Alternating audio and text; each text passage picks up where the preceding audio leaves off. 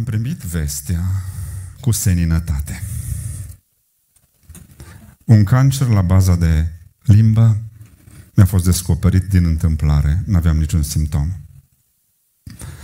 Am trecut prin tot felul de teste și îngrijorarea cea mare era că este malign. Am trecut patru luni de zile prin tot felul de comisii oncologice. Am primit vestea cu seninătate. A fost primul moment major în viață când m-am gândit la timpul meu. Am privit în urmă și mi-am spus, am trăit intens și nu regret nimic. Am început să-mi pregătesc singur, în tăcere, în ascuns, funeraliile. Eram pregătit să plec și simțeam o doză de bucurie.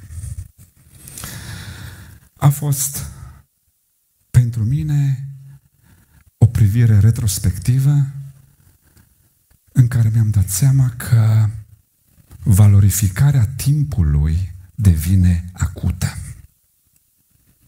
De un an de zile trăiesc pe timp împrumutat.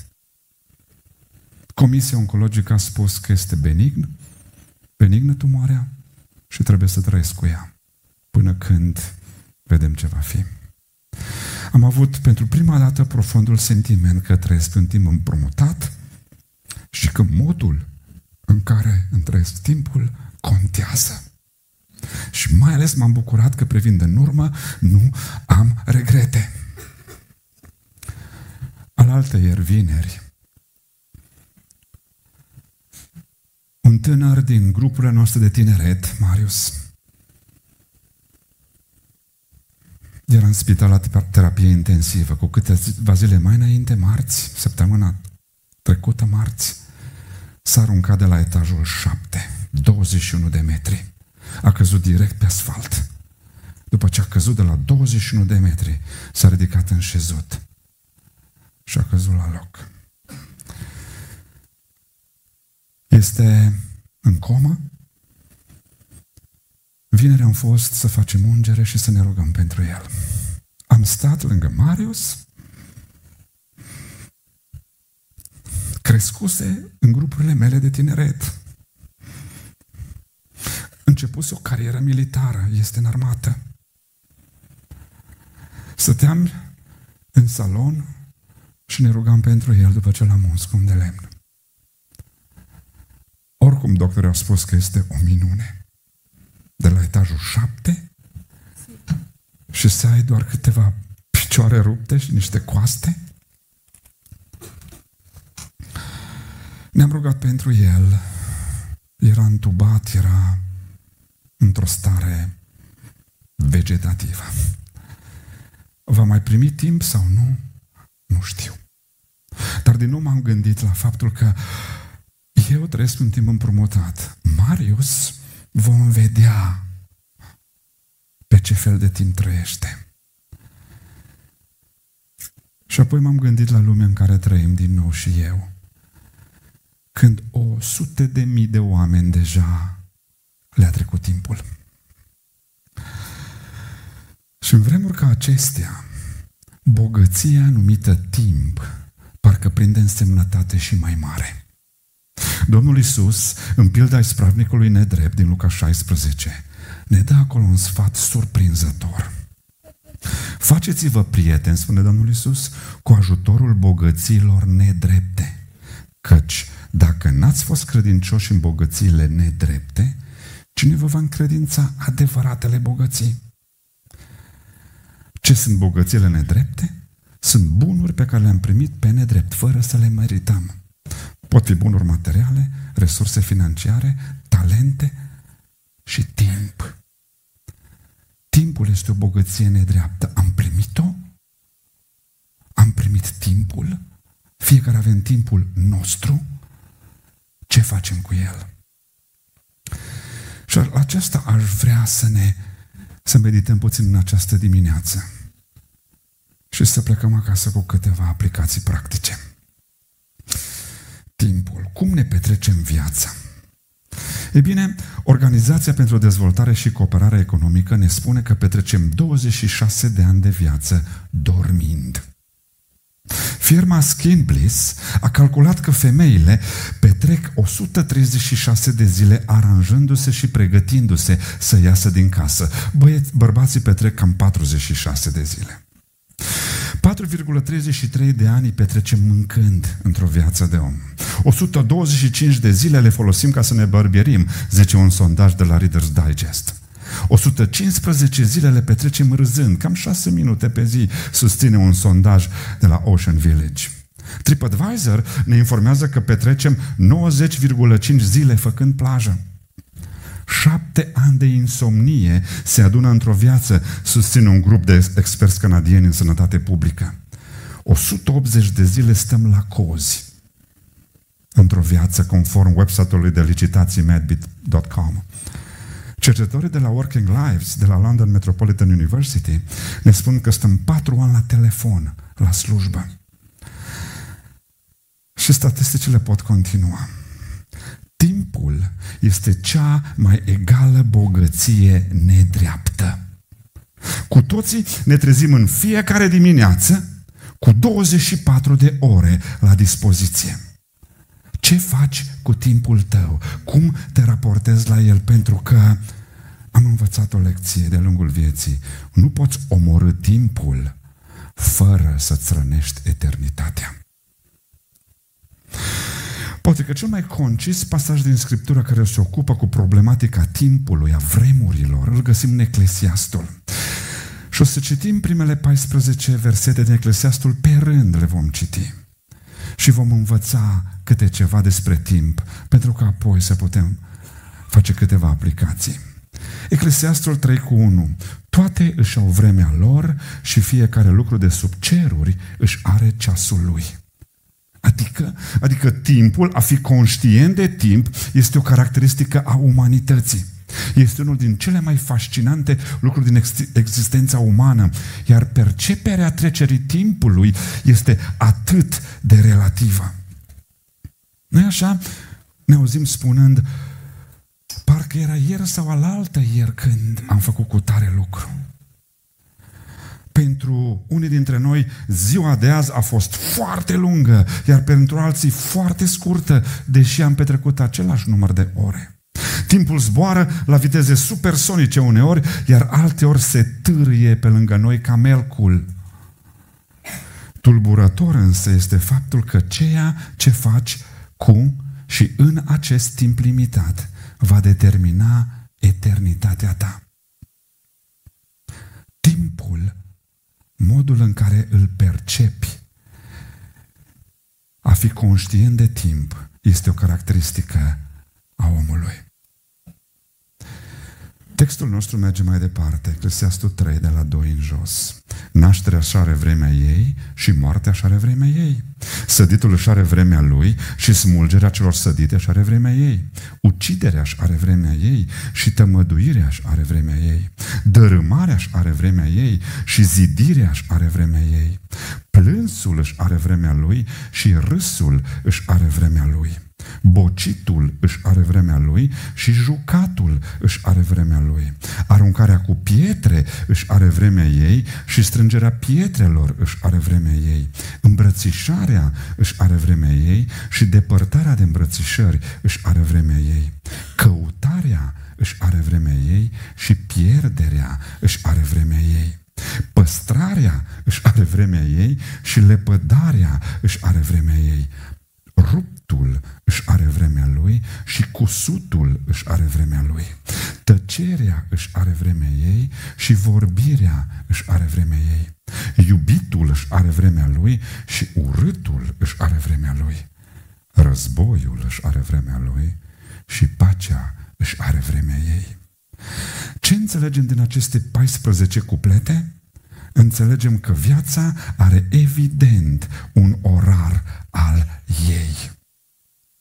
Viața, în mod evident, are un orar al ei. 14 cuplete de observații pe care le poți interpreta doar în trei feluri. 1. Omul îi stă total la îndemână decizia de a stabili viitorul. Alegerile tale determină vremurile în care trăiești. Această abordare este una umanistă. Omul este în centru. Alegerile mele, deciziile mele determină vremurile în care mă scald. O a doua interpretare a acestui cuplet de 14 observații este următoarea. Există un timp și o ordine predestinată pentru toate și omul nu are decât să se supună ei. Această a doua abordare este abordarea fatalistă. Cumva viața este scrisă în stele și tu nu ai de ales. Ești robul predestinării. Până la urmă, cine decide vremurile? Alegerea personală a omului? El alege să fie fericit, să stabilească viitorul prin propriile alegeri? Sau soarta, norocul, mișcarea cerurilor stabilește viitorul lui? Niște forțe impersonale oarbe ne stabilesc orarul vieții? Sau trei altcineva? Solomon, când scrie Eclesiastul, nu promovează nici umanismul, nici fatalismul. Prin aceste observații, ce afirmă foarte clar, altcineva stabilește. Viața, evident, are un calendar al ei, dar cine îl stabilește? Și în continuare, Eclesiastul 3, 9 și 10, Solomon răspunde, ce folos are cel ce muncește din truda lui? Am văzut la ce îndelenicire supune Dumnezeu pe fiii oamenilor. Așa că iată al treilea adevăr. Dumnezeu stabilește calendarul vieții tale. Asta ce să însemne? Asta nu înseamnă o predestinare fatalistă? Dacă Dumnezeu stabilește orarul, vremurile care vin peste tine? Și răspunsul meu este nu. Gândiți-vă, vine iarna. Este stabilit. Eu nu pot întoarce acest lucru. Iarna vine, este prestabilit. Eu, în schimb, pot sfida această realitate și în ciuda ei să port toată iarna pantalon scurt și tricou, sunt liber să sfidez anotimpul, vremea care vine peste mine, dar sunt și un prost să fac așa ceva. Este alegerea mea să cooperez cu acest fapt prestabilit sau să mă revolt împotriva lui. Venirea irrevocabilă a iernii nu înseamnă că sunt condamnat să mor de frig sau de foame, pentru că nu mai pot cultiva nimic în grădină, ci pot alege să mă pregătesc pentru anotimpul care vine. Căldură în casă, provizii de hrană, haine potrivite și așa mai departe. La fel, Dumnezeu trimite peste om vremuri de naștere sau de moarte, de rănire sau de vindecare, de dărâmare, eșecuri sau de construire, succese, realizări, de plâns sau de râs, de jelire sau de distracție, de iubire sau de relații împlinitoare sau de urâre, relații tensionate, de război sau de pace. Noi, oamenii, putem să le sfidăm sau să le acceptăm încercând să înțelegem vorbirea lui Dumnezeu. Deci ce vreau să spun este că chiar dacă Dumnezeu stabilește calendarul vieții tale, libertatea umană nu este îngrădită de anotimpul prestabilit, de vremea ce vine peste tine. Tu continui să ai libertatea fie să sfidezi vremurile și nu ești prea înțelept să o faci, fie să accepti și să o răscumperi. Dumnezeu stabilește vremea distracției pentru tine, o poți refuza cu un dispreț profund, dar cei superficial se distrează, eu n-am vreme de așa ceva. Dumnezeu stabilește vremea încercării, moarte, dărâmare, plâns, pierdere, trădare, tăcere, urâre, război, și tu poți alege să treci peste toate acestea, sfidându-L pe Dumnezeu sau căutând să-i alegi, să-i auzi vorbirea. Dumnezeu stabilește vremea când tu poți să te pocăiești, să te întorci la El, dar poți alege să-L sfidezi și să refuzi viața ce ți oferă. Știu foarte clar că Dumnezeu nu te va forța să mergi cu timpurile trimise de El, nu te va forța, dar nu ești înțelept dacă nu o faci. Dacă într-adevăr credem că Dumnezeu este un stăpân înțelept, atunci vom ști cu siguranță că El nu risipește timpul slujitorului său. El nu îngăde anumite vremuri peste slujitorul lui ca să-i irosească timpul.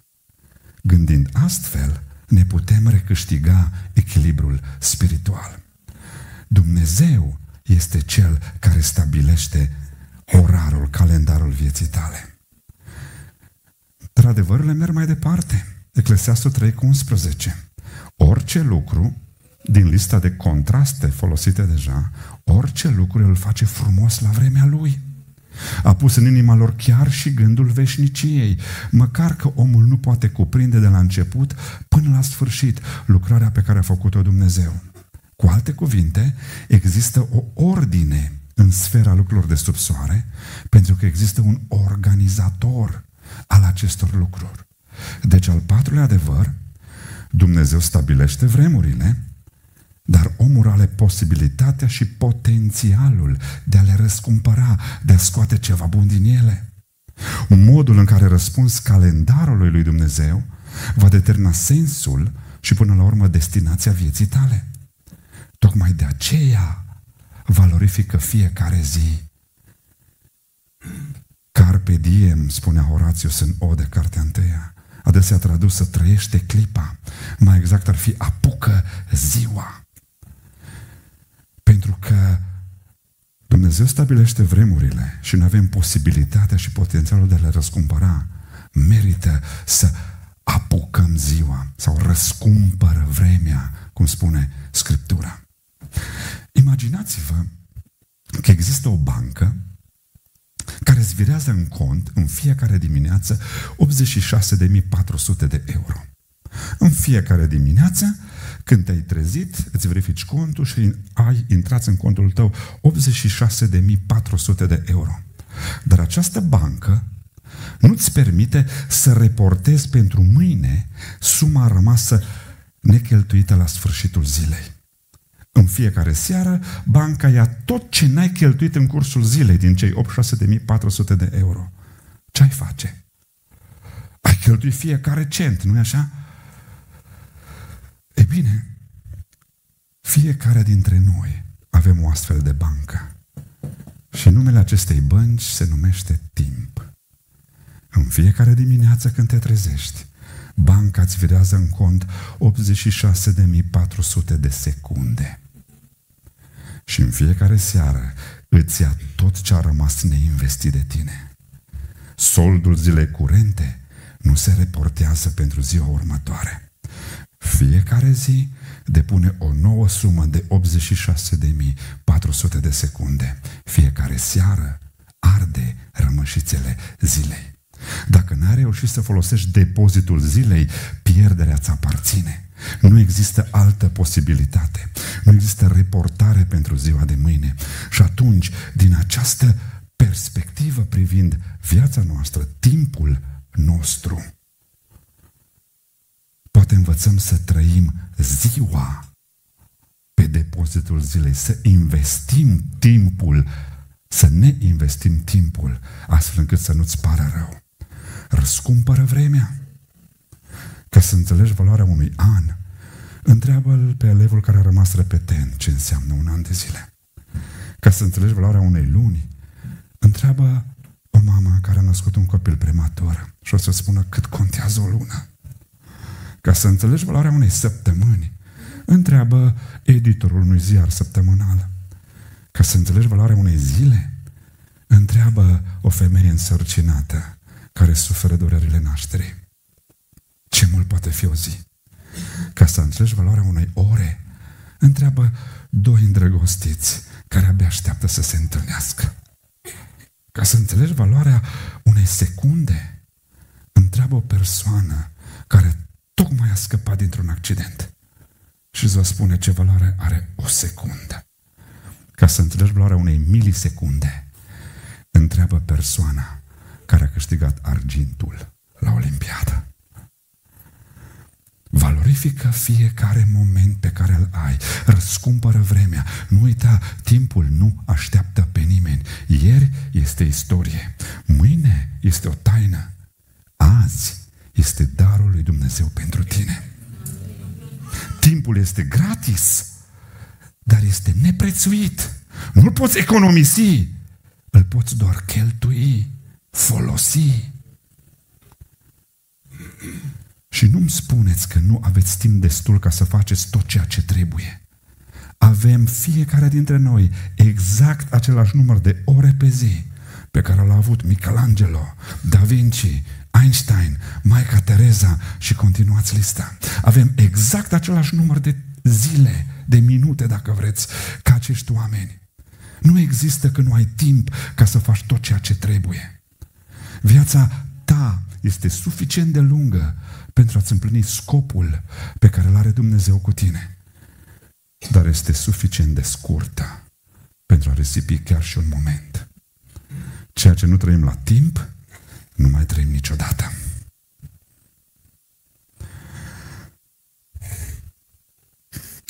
Și al cincilea adevăr despre timp îl găsim în versetele 12 la 14, Eclesiastul 3. Am ajuns să cunosc că nu este altă fericire pentru ei decât să se bucure și să trăiască bine în viața lor. Dar și faptul că un om mănâncă și bea și duce un trai bun în mijlocul întregii lui munci este un dar de la Dumnezeu. Am ajuns la cunoștința că tot ce face Dumnezeu dăinuiește în veci și la ceea ce face El nu mai este nimic de adăugat și nimic de scăzut și că Dumnezeu face așa pentru ca lumea să se teamă de El. Concluzia înțeleptului, a eclesiastului, este că omul are nevoie de două lucruri în viața lui. De bucurie, de voie bună și de un soi de teamă. Când orarul vieții, stabilit de Dumnezeu, aduce peste tine lucruri plăcute, bucură-te de ele. Mulțumește pentru astfel de vremuri. Mulțumește lui Dumnezeu pentru că ți-e bine. Bucură-te, a te bucura, veseli, nu înseamnă că ai deviat de la scopul vieții. Aceste lucruri bune devin rele abia când ele devin ținta vieții tale, deși ele sunt doar partea vieții tale. Când crezi că mai ai câteva zile sau luni de trăit, vă spun din propria experiență, altfel valorifici timpul. Altfel te bucuri de puținele sau marile lucruri pe care le ai. Când orarul vieții aduce peste tine astfel de vremuri, bucură-te de ele. Dar când orarul vieții aduce peste tine pe cele neplăcute, teme-te de Dumnezeu. Respectă-L, pentru că omul nu poate cuprinde de la început până la sfârșit lucrarea pe care a făcut-o Dumnezeu. Așa că al cincilea adevăr sună așa. Bucură-te de viață așa cum vine valorifică la maxim, respectându-l pe el. Și așa se reglează cele două. Bucură-te de viață, respectându-l pe Dumnezeu. Adu-ți aminte că toate lucrurile, la vremea lor, hotărâtă, stabilită de Dumnezeu, toate lucrurile lucrează împreună spre binele celor ce iubesc pe Dumnezeu. Așa că bucură-te de viață, valorifică la maxim, respectându-L pe Dumnezeu. Iată cinci adevăruri legate de viață, de timpul nostru. Bun, dar care ar fi câteva aplicații concrete? Stai puțin. Ne plac lucrurile practice. Vrem să mergem acasă cu niște lucruri ușor de implementat. Ne-am uitat la timp și la viața noastră din această perspectivă. Bun, și cu ce plec acasă? Care ar fi câteva aplicații concrete? Haideți să ne uităm la câteva dintre ele. Ca ucenica lui Isus, Trebuie să știu că tot timpul meu este al Lui. Timpul este o bogăție nedreaptă. El mi-l poate da sau mi-l poate lua, uite așa. Timpul este o bogăție nedreaptă, nemeritată. Pavel se autointitulează rob al lui Hristos. Un rob numai de, de, de, de dispune de timpul lui. A fi cumpărat cu un preț, cum, se, cum vorbesc apostolii, înseamnă că nu mai ești al tău, ci al celui ce te-a cumpărat. Așa că, gândindu-ne la timp, haideți să găsim câteva aplicații pentru noi. În viața noastră avem un timp alocat somnului și un timp alocat vegherii, a tre- când ești în stare de a fi treaz. Timpul de somn este vreo 33% din viață. Aici v-aș spune ceva, starea de somn nu înseamnă lipsă de comuniune cu Dumnezeu. Nu știu dacă v-ați gândit vreodată așa. Dormitul nu este degeaba. Pe lângă faptul că îți face bine fizic, biologic, timpul de somn nu este degeaba, nu este lipsă de comuniune cu Dumnezeu. Vă aduceți aminte în 1 Regi 3 cu 5? Dumnezeu este lui Solomon, noaptea, și zice ce vrei să-ți dau, urmează dialogul dintre ei, iar în versetul 15 se spune că Solomon s-a deșteptat, acesta a fost visul. Adică în timpul somnului Dumnezeu a comunicat cu Solomon. Deci poți avea comuniune cu Dumnezeu chiar și când dormi. Dar aceasta presupune cel puțin două lucruri. Mergi la culcare curat. Nu mă refer la igiena personală, ci la igiena spirituală. Curăță-te de păcatele zilei. Trece ziua în revistă, rezolvă-ți neascultările. Când te așezi să te culci, la ce te gândești? Poate ar fi o idee bună și practică să-ți curățești mintea. Să mergi la culcare curat.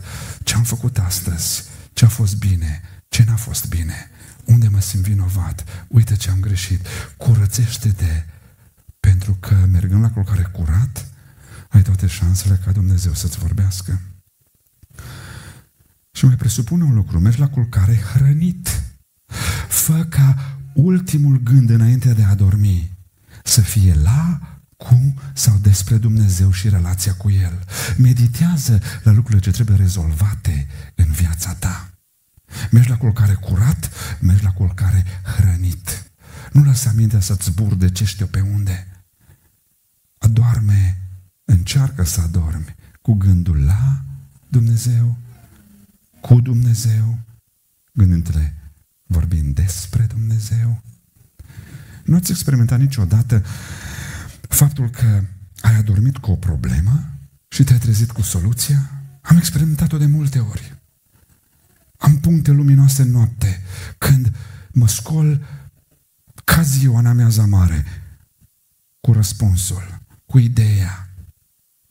Mă frământ cu o predică pe care trebuie să o țin și mă trezesc cu asta trebuie să spui. Vum streaz în miezul nopții și spun, asta trebuie să implementez mâine. Mă cul la loc și dimineața acționez. Pentru că somnul nu înseamnă lipsă de comuniune cu Dumnezeu. Dacă mergi la culcare curat și mergi la culcare hrănit. Puneți-L pe Dumnezeu la încercare. 30% din viață dormim. Timpul de veche este restul. Timpul de veche se împarte la slujbă și timpul liber. La fiecare din acestea avem ceva de învățat practic când vorbim de timpul tău. La slujbă petrecem cam 24% din viață. Pentru cei mai mulți dintre noi, viața adevărată se desfășoară în weekend, nu-i așa? Munca este un rău necesar, nu mai este un privilegiu. Privim munca ca fiind ceva obositor, un rău necesar, n-am ce face, trebuie să-mi câștig pâinea, mă duc cu groază și fac ce am de făcut. Viața adevărată este un weekend, să vină vinerea după serviciu și am trei zile, două zile jumate în care nu mai am grijuri. Pentru că avem o mentalitate greșită cu privire la muncă și de aceea ne se fură bucuria muncii. Munca nu este rezultatul blestemului. Să nu ne lăsăm amăgiți. Domnul Dumnezeu a luat pe om și l-a așezat în grădina Edenului ca să o lucreze și să o păzească. Înainte de cădere Dumnezeu a inventat munca, a gândit munca. Pentru că cea mai grea povară a vieții este să nu ai nimic de purtat. Dumnezeu știe asta și a inventat munca pentru noi. Munca nu este un rezultat al blestemului. Rezultatul blestemului este truda muncii. Da, în urma căderii, munca devine grea. Cu multă trudă să scoți hrana din el, din pământ, în toate zilele vieții tale. În sudoarea feței tale să-ți mănânci pâinea până te vei întoarce în pământ. Munca nu a devenit un lucru rău, ci o activitate plină de trudă. Munca este mandatul lui Dumnezeu încredințat ție pentru a-ți câștiga pâinea, pentru a-ți îmbogăți personalitatea și a-ți o exprima și pentru a slăvi pe Dumnezeu. Așa că munca este câmpul tău de misiune, munca este amvonul tău. Muncește ca pentru Domnul. Salariul nu este întotdeauna extraordinar, dar pensia se primește în altă viață. Putem gândi și așa. Și atunci timpul acela pe care trebuie să-l aruncăm muncii, nu avem cum să o evităm. Cine nu muncește, nici să nu mănânce, spun apostolii. Putem face din timpul acela un timp plăcut E mandatul, este mandatul nostru. Dumnezeu a inventat munca. Fără muncă mă degradez. Și privind astfel lucrurile, poate mergi cu mai mult entuziasm acolo și îți folosești timpul pentru că munca ta poate fi în vonul tău. Dacă timpul de slujbă, la slujbă este 24% din viață, timpul liber este cam 43% din viață. Cuvântul cheie când vorbim despre folosirea timpului liber este echilibru. Prin echilibru nu înțeleg un timp egal pentru fiecare activitate, ci un timp potrivit pentru fiecare activitate. Și această potrivire poate varia în funcție de nevoia momentului. Așa că atunci când vorbim de timp liber, sunt câteva, sunt câteva aspecte ale folosirii timpului liber. Timp pentru tine însuți. Din timpul liber trebuie să pui deoparte un timp pentru tine însuți. Pentru că dacă tu nu ești bine, nimic în jurul tău nu e bine. Pentru că dacă tu nu te simți bine, nu ai grijă de tine, nu prea ai cum să ai grijă de celălalt. Exact ca exemplul măștii de oxigen, tocmai am zburat de la Cluj încoace, masca de, masca de oxigen pe care ți-o pui în avion. Prima dată ți-o pui ție și apoi l ajuți pe cel de lângă tine. Așa că din timpul acesta liber, 43% din viață, trebuie să ți-l împarți odată pentru timp, pentru tine însuți. Da, ai grijă de tine, fă lucruri care te cresc, dar nu doar aici, ci mai ales aici. Ai grijă de tine, fă lucruri care te cresc, care îți fac bine. Mentalitatea greco-romană este înapoi peste noi. Obsesia pentru frumusețea trupului și pentru plăcere este din nou peste noi. Atenție, până și hobby-urile și sportul sunt adictive. Dacă acestea ajung să jeneze timpul necesar altor responsabilități, ceva nu e în regulă. Timp pentru tine însăți, Dumnezeu este foarte clar în ce privește prioritățile pentru ucenicii, ucenicii săi. Podoaba voastră să nu fie podoaba din afară. Și se potrivește tuturor, nu doar femeilor, textul din 1 Petru, capitolul 3, ci să fie omul ascuns al inimii, în curăția nepieritoare a unui duh blând și liniștit, care este de mare preț înaintea lui Dumnezeu. Așa că ai grijă de tine, fă lucruri care te cresc. Căci dacă omul nostru de afară se trece, totuși omul nostru din lăuntru se noiește din zi în zi. Spune textul în 2 Corinteni 4 cu 16. Se nuiește omul tău din lăuntru sau doar cel din afară? Timpul liber se împarte între timp pentru tine însuți. Fă lucruri care te cresc. Mai mult aici decât aici. Apoi, timpul liber trebuie împărțit și sau alocat și timp pentru familie. Dacă nu poartă cineva de grijă de ai lui și mai ales de cei din casa lui, s-a lepădat de credință și este mai rău decât un necredincios. Lucrurile sunt cât se poate declare. Și lucrul acesta l-am învățat într-un mod foarte dureros. Pentru că am pus înaintea timpului pentru familie, am pus timpul pentru lucrare. Aveam copilași mici și pentru mine este o pată neagră în viața mea. M-am implicat în lucrarea cu atâta entuziasm, atâta motivație, încât nu mai vedeam altceva decât lucrarea. Lipseam de acasă, plecam în misiune, plecam în... făceam tot ce am de făcut. Și copiii mei erau mici. Odată după ce am lipsit șase săptămâni, fiind plecat într-o misiune, m-am întors acasă. Abia am așteptat să-mi văd băieței. bătut la ușă, am sunat la ușă, Ramona, soția, îmi deschide ușa și băiețelul mai mare stătea în ușa camerei de zi și se uitea la mine. L-am văzut, mi-era dor de el, șase săptămâni nu-l văzusem. M-am pus în genunchi și am deschis mâinile să dau o îmbrățișare. S-a uitat la mine, s-a întors și a fugit în cameră. Și am rămas așa, Ramon a închis ușa, s-a dus după el și auzeam dialogul din cameră. Paul, de ce nu vrei să-l saluți pe tati? Și atunci am auzit cele mai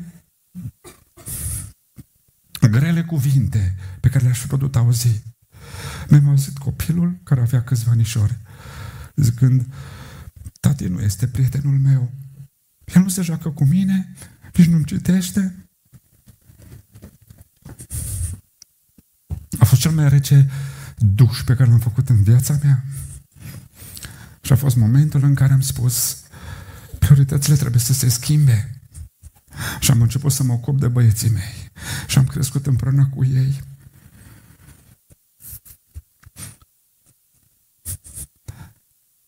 Și vremurile acestea de eșec au fost transformate în vremuri de realizări, de succes. Au trecut ani și băieții mei aveau 18 și 17 ani. Și aveam noi obiceiul nostru să ieșim împreună, să facem lucruri împreună.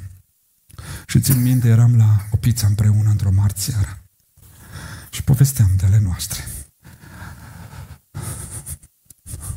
Am răscumpărat eșecurile mele. Și atunci, la acea pizza, împreună cu cei doi băieți ai mei, am fost eliberat. Și am primit acolo cel mai frumos compliment. Bine, macabru compliment, dar a avut așa un impact puternic asupra mea. Și stăteam de povești cu ei și dintr-o dată băiatul mai mic, avea 17 ani, îmi spune, Rei, când tu o să mori, am să te pun în formol și am să te țin la mine în dormitor. În momentul acela m-am și văzut îngălbenit, tot plutind într-un cilindru de sticlă la el în dormitor. Zic, va, el se uită la mine, nevastă să și copii acolo în dormitor plutind în un formol. Primul moment a fost așa un, un, un șoc din ăsta. Am spus, wow! Și apoi am înțeles ce vrea să zică.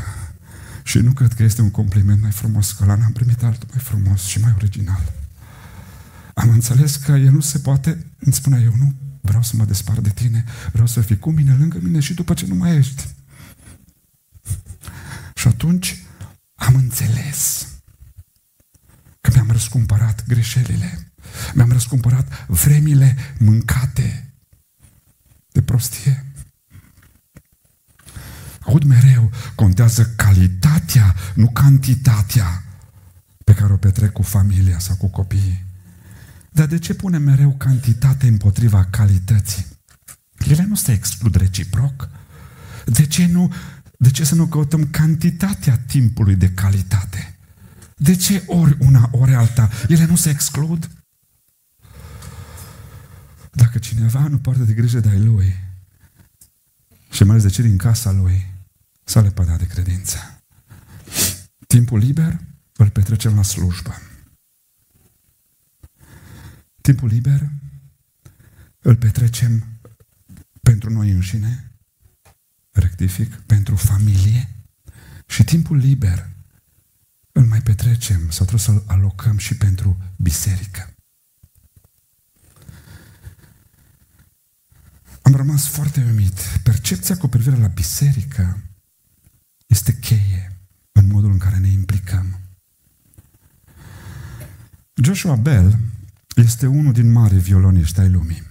El cântă pe un faimos Stradivarius din 1713 în valoare de 4 milioane de dolari. Washington Post a făcut un experiment sociologic. Cum reacționează trecătorii la un eveniment de maximă valoare? Astfel că pe 12 ianuarie 2007, la o oră de vârf, metroul din Washington, în metroul din Washington, Joshua Bell, marele violonist, cânta incognito la vioara lui ultravaloroasă. Găsiți videoclipul și pe YouTube. Cu un baseball hat pe cap, îmbrăcat în jeans și în cămașă, cu valoroasa lui vioară, cânta. Cu trei zile înainte de experiment, violonistul umpluse sala Boston Symphony Hall cu 100 de dolari cel mai ieftin bilet. În metroul din Washington DC, Bell stând la răscrucea de alei de drumuri de acolo, a cântat timp de 45 de minute. Iar lumea și-a văzut de drum. După calculele celor de la Washington Post, pe lângă Bell au trecut 1097 de persoane. Șapte din acestea s-au oprit cel puțin pentru patru minute. 27 din aceste 1097 de persoane i-au aruncat niște bani. Majoritatea fără să se oprească din mers. În total, marele violonist a strâns la metro 32 de dolari și 17 cenți. Trecătorii nu s-au prins că auzeau șase piese magistrale de Bach și de Schubert, interpretate pe faimosul Stradivarius de un virtuos violonist. Și mă uit la evenimentul acesta și fac o asemănare, o analogie incredibilă. Câte asemănări între evenimentul acesta și Biserica lui Isus Hristos. Cea mai înaltă expresie a voii lui Dumnezeu în vreme de urmă este biserica.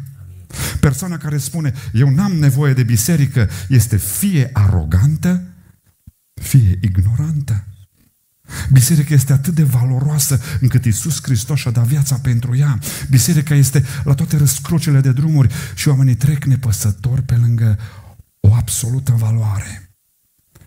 Pentru biserică Iisus și-a dat viața. Al urma pe Hristos include și apartenența, nu doar credința. Noi și aparținem, nu doar credem. Așa că, în, din timpul liber, pentru timpul pus deoparte pentru tine, creșterea ta, pe lângă timpul pus deoparte pentru familia ta, trebuie timp pus deoparte pentru biserica ta. Serviciile publice, primii 300 de ani a istoriei bisericii, biserica și începea duminica cu o adunare care începea la 4 dimineața și o încheiau ziua cu adunare la 11 noaptea. Între ele erau la lucru, la stăpân. Astăzi, frecventarea bisericii nu este nici facultativă, nici opțională. Timpul pentru biserică se împarte între serviciile publice, activități de slujire la care suntem chemați. Până la urmă, viața este precum tenisul. Cine servește mai bine, rare ori pierde. Slujirea, implicarea noastră în viața altora este benefică pentru noi. Dumnezeu lucrând prin noi, lucrează și în noi. Dacă tot ce ar fi dorit Dumnezeu ar fi fost să-și facă lucrarea, s-ar fi putut folosi de îngeri. Ar fi făcut-o mai bine și mai repede. Numai că Dumnezeu se folosește de noi. Așa că implicându-te în lucrarea Lui, ești lucrat și tu. Și mai este un beneficiu al implicării în slujire, în lucrare. Un beneficiu activ încă aici pe pământ. Nu știu dacă ați observat lucrul acesta. În Ioan 2 cu 9 este nunta din Cana, Iisus, știți întâmplarea, mama lui Iisus spune, ajută-l.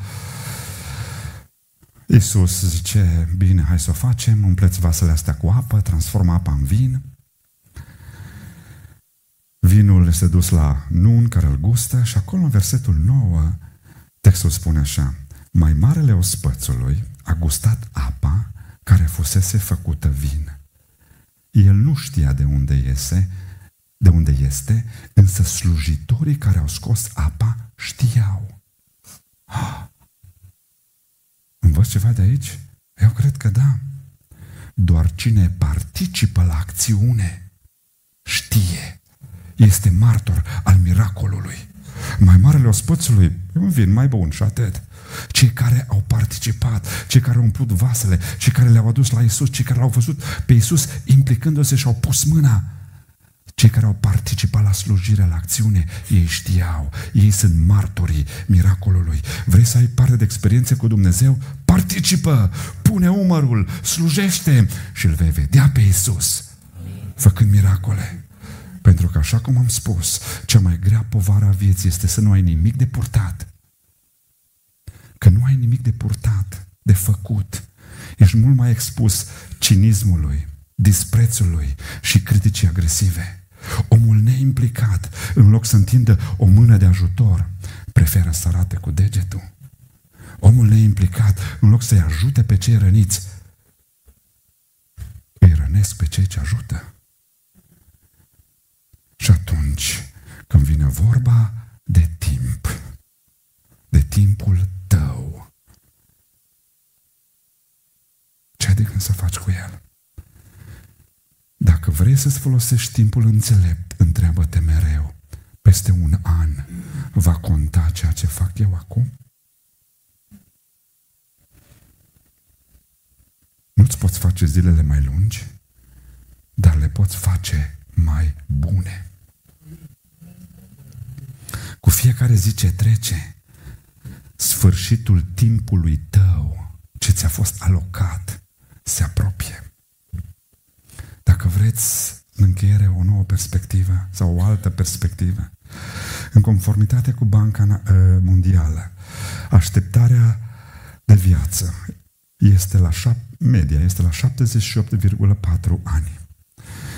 Dacă acești 78,4 ani reprezintă o viață medie și o punem pe un ceas de 24 de ore, atunci fiecare oră reprezintă 3,267 ani de viață. Așa că dacă ai vreo 10 ani, ești la ora 3 dimineața. Dacă ai vreo 20 de ani, ești la ora 6 și 24 dimineața. Dacă ai vreo 30 de ani, ești la 9 dimineața pe ceas. Dacă ești la 40 de ani, deja ai depășit prânzul. Dacă ești la 50 de ani, este 3, ora 3 și 18 minute după amiaza. Mai îți rămân mai puțin de 9 ore de trăit. Dacă ești la 60 de ani, ceasul tău bate 6.22 după amiaza. Și calculele pot continua. Dar indiferent la ce oră te afli cu viața ta, nu uita, ora este întotdeauna mai târzie decât pare. Așa că, în încheiere, bucură-te de toate oportunitățile scoase de Dumnezeu în cale, împlinindu-ți toate responsabilitățile față de El. Asta este concluzia a tot ce am vorbit.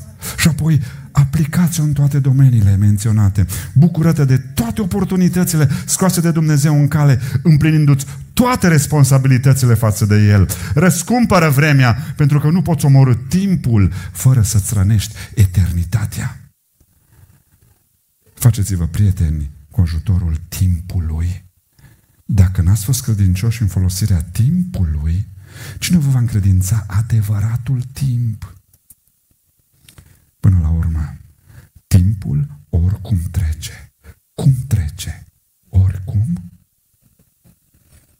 Vă invit să plecați capul. Să închidem ochii. Pentru că eu cred că Dumnezeu nu irosește timpul copilor săi. Eu cred că Dumnezeu știe întotdeauna ce face. Eu știu că Dumnezeu este Cel care stabilește calendarul vieții tale. Dumnezeu știe ce lasă să vină peste tine și ce oprește să vină peste tine. Și le gândește pe toate într-un mod cât se poate de corect și de benefic ție.